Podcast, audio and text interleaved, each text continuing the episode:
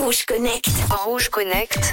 L'idée d'une entreprise créée par deux personnes qui viennent de chez Apple justement et qui ont participé au développement du premier iPhone.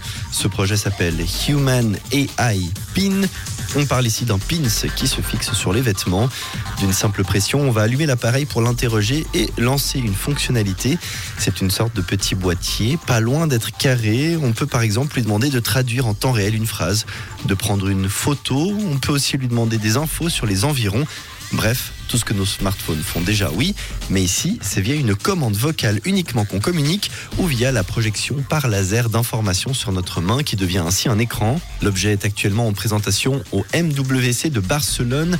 Côté positif, euh, les médias qui l'ont testé soulignent une interaction très fluide et très réactive, une capacité impressionnante à lire son environnement et puis aussi à le décrire, mais aussi une communication vocale facile malgré le fait que ce boîtier se situe au niveau de la poitrine, on le rappelle. On peut lire des tests qui indiquent que ça fonctionne très bien même lorsqu'il y a du monde autour. De l'autre côté, c'est la réactivité aux demandes qui semble un petit peu plus lente que d'autres assistants vocaux. On peut citer par exemple euh, Alexa qui performe beaucoup mieux. Ce produit est encore très neuf, il sera en vente dès le mois prochain aux États-Unis et puis il va falloir suivre son évolution. Va-t-il détrôner les smartphones?